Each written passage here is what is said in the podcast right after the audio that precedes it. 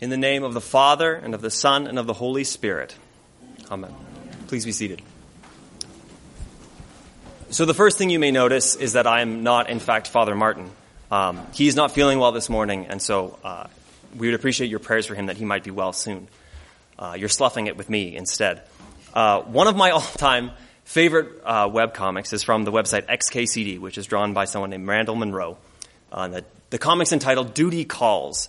I won't do violence to the medium and suggest that I can sort of perfectly replicate it with words, but to give you the gist, it's a single frame with someone at a computer, and the person at the computer will not go to bed. The answer is simple, because someone is wrong on the internet.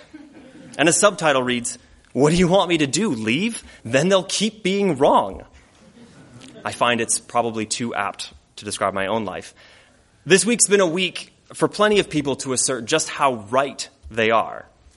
In the wake of a significant political foible with healthcare, Democrats were quick to talk about just how right they were when passing the Affordable Care Act in 2010. Various Republicans were quick to talk about how right they were in either the amendments they offered or their rejection of the bill that never made it to the vote. The president was right about how he never promised to pass the thing anyways, so it wasn't a failure. And journalists were right. They wrote these unending series of articles on why this particular political mishap was absolutely bound to happen, and they knew it ahead of time, and they are right. Just last November, before the election, a lot of people were very determined to shout in confidence how right they were at predicting the outcome of that Tuesday. And a lot of them had to write very uncomfortable pieces the next day. We humans seem to have a need to be right.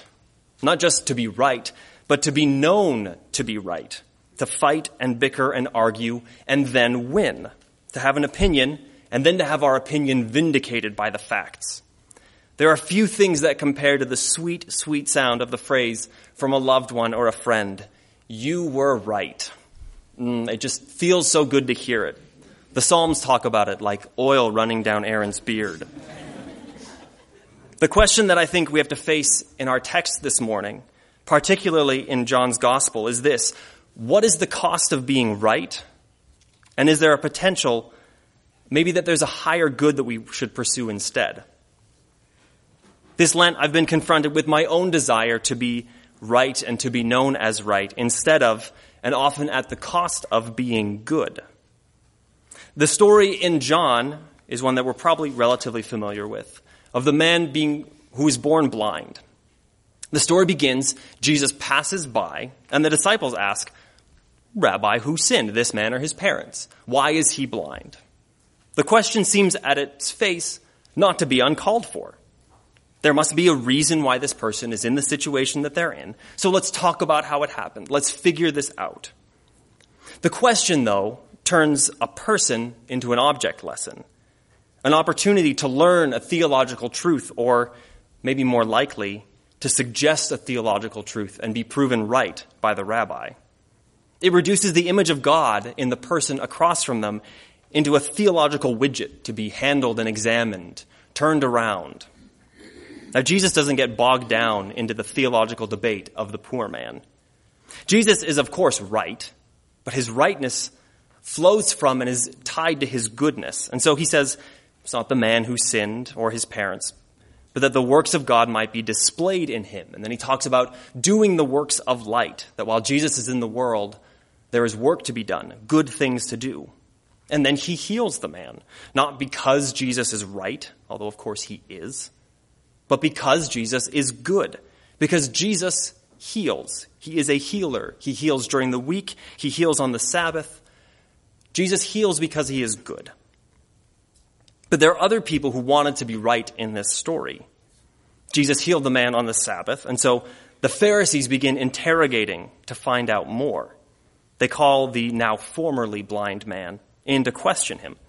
He tells a story as simply as it happened, and then they start arguing among themselves because a healing from God that took place on the Sabbath is a contradiction in terms as far as they are concerned. These things cannot both be true, and so one of these things must be false. When faced with a simple, good, and obviously good act that didn't fit into their paradigm, they fought tooth and nail to maintain their status quo, to keep their perspective alive. They had a system, and for them it's a working system. It's airtight. All the pieces fit nicely, and it gives them control and understanding of the world. It doesn't matter that the additional requirements that the Pharisees put on the law were unbearable to the average person, or that it often stood in direct violation of the law's intent. They had crafted a perfect theological system that they wanted to keep on holding on to. They were very interested in maintaining it. Now, when you defy someone who is convinced that they are right, you'll often get a backlash. No one wants to hear that they are wrong, because being right is powerful and vindicating, or at least it feels that way. Being wrong is weak and humiliating, especially being wrong in public, or being wrong if you're a prominent figure. The Pharisees had already agreed to throw out anyone out of the synagogue if they confessed Jesus to be the Messiah, because, of course, that would make them wrong. This would have isolated someone from religious and social and civic society. To be tossed out of the synagogue was more than excommunication. You were left out. And so when the man's parents are interrogated by the Pharisees, they confirm his blindness, but they would not identify Jesus as the healer. It was not worth it for them to try and identify Jesus as the man who healed their son, because that would have risked a great deal for them. The formerly blind man, on the other hand, doesn't really care about having a right opinion about Jesus. When asked about what he thought of Jesus, he at first says that he's a prophet, not an, controversial opinion. Lots of people consider Jesus to be a prophet or a rabbi. But then they ask him a second time, and he says, "Look, I don't know what you want me to say. I was blind, and now I'm seeing things." The Pharisees grill him some more, and he just has this savage response. I love it. He says, "I already told you, and you're not listening. Do you want to become his disciples as well?" And I have no idea if the blind man is sort of ignorant of the theological argument or if he's just very clever, but it's this beautiful moment, and the Pharisees just lash out at him afterwards.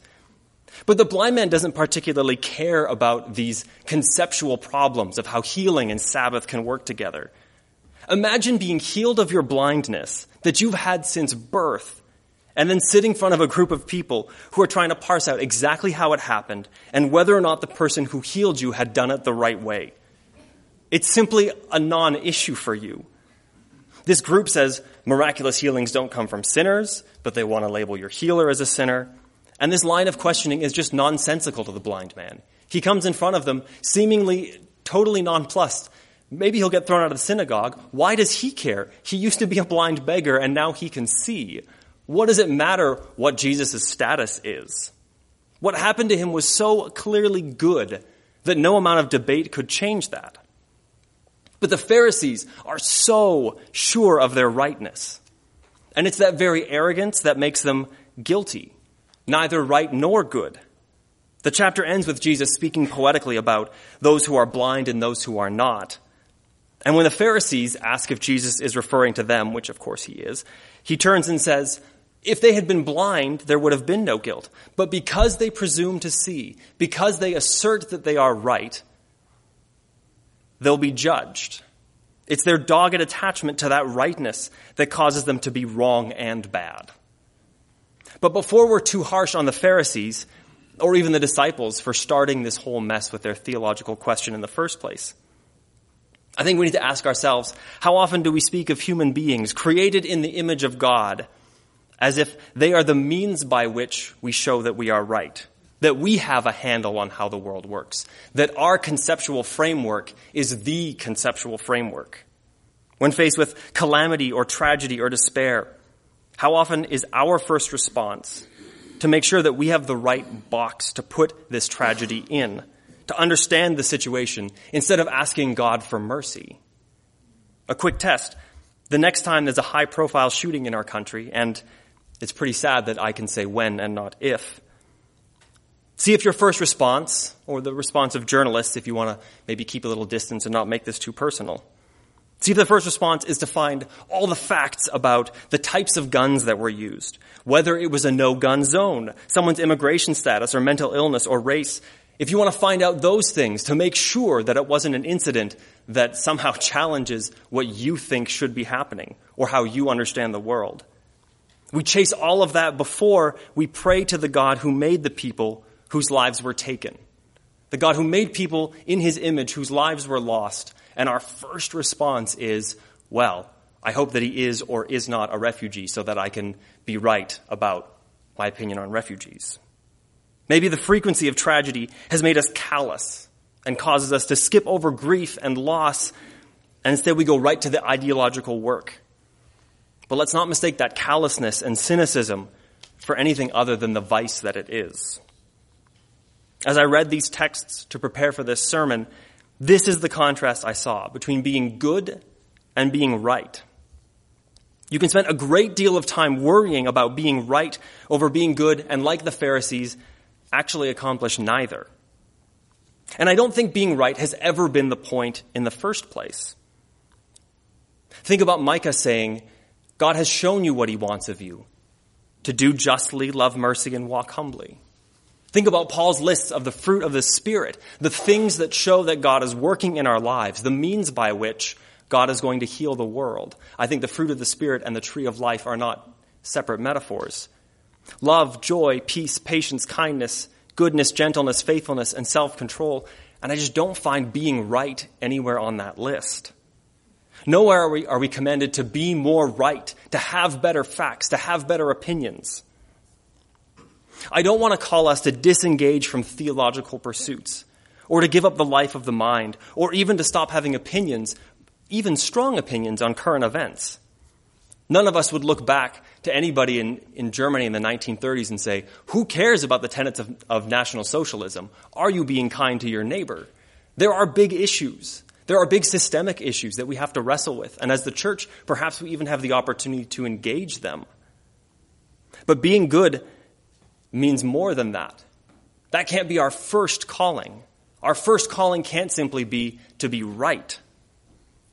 In a world that is dead set on figuring out who is right, who knew what was going to happen ahead of time, who understands economics better, and who has the best theory on poverty, we must pursue goodness and allow goodness, allow virtue, allow the fruits of the Spirit to inform and infuse our ideas, not just how we form them, but how we communicate them as well.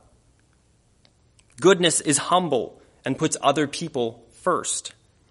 Goodness looks at the blind man as a person with a story and as a potential place for God to be glorified, rather than reducing him to a thought experiment on the effects of sin. In fact, how many times have we read this passage and taken the disciples' bait right off the bat? We right away say, oh good, this is a passage that tells us that sin doesn't necessarily cause people to be born blind. And our first response to this miraculous healing is, oh good, this teaches us something about how sin works, and now I can have another cog in my machine. We take the disciples and the Pharisees' bait right off the bat instead of looking to Jesus, who cares about healing, or the blind man who is rejoicing at being healed. Goodness sees poverty as people in need, not just a drain on the economy or a social problem, as people. Goodness sees the person with the wrong opinion on the internet as a person instead of an opinion. How often do I treat people that I love and care about as simply a thing to knock down, as a potential monkey wrench in my well-oiled machine? And if I can't be good and loving to people that I know in reality, who cares what I'm arguing about people in the abstract? This doesn't require razor-sharp insights. We just have to love people just that, in reality instead of in the abstract. All of our well-intended plans and ideas for how government should or should not be involved in things, or how our church should be involved or not be involved in things, who cares if we have a great idea about how a system works if we can't even love the real people that are in our lives? The best example of all of this is, of course, Jesus himself, who, even though he was right and would be vindicated and found to be right on Easter morning, was willing to be publicly portrayed as wrong for the sake of the world, for the good of the world. How often have I been willing, to lose the argument so that I can love the person on the other side instead? If I'm honest, it's pretty rare. And so as we finish our 40-day walk in Lent, preparing ourselves for the Easter feast, a journey meant to emulate Jesus' own time in the wilderness, preparing for his ministry. May we find ourselves with the mind of Christ, pursuing goodness rather than rightness. And maybe at the end we might find ourselves with both. Amen.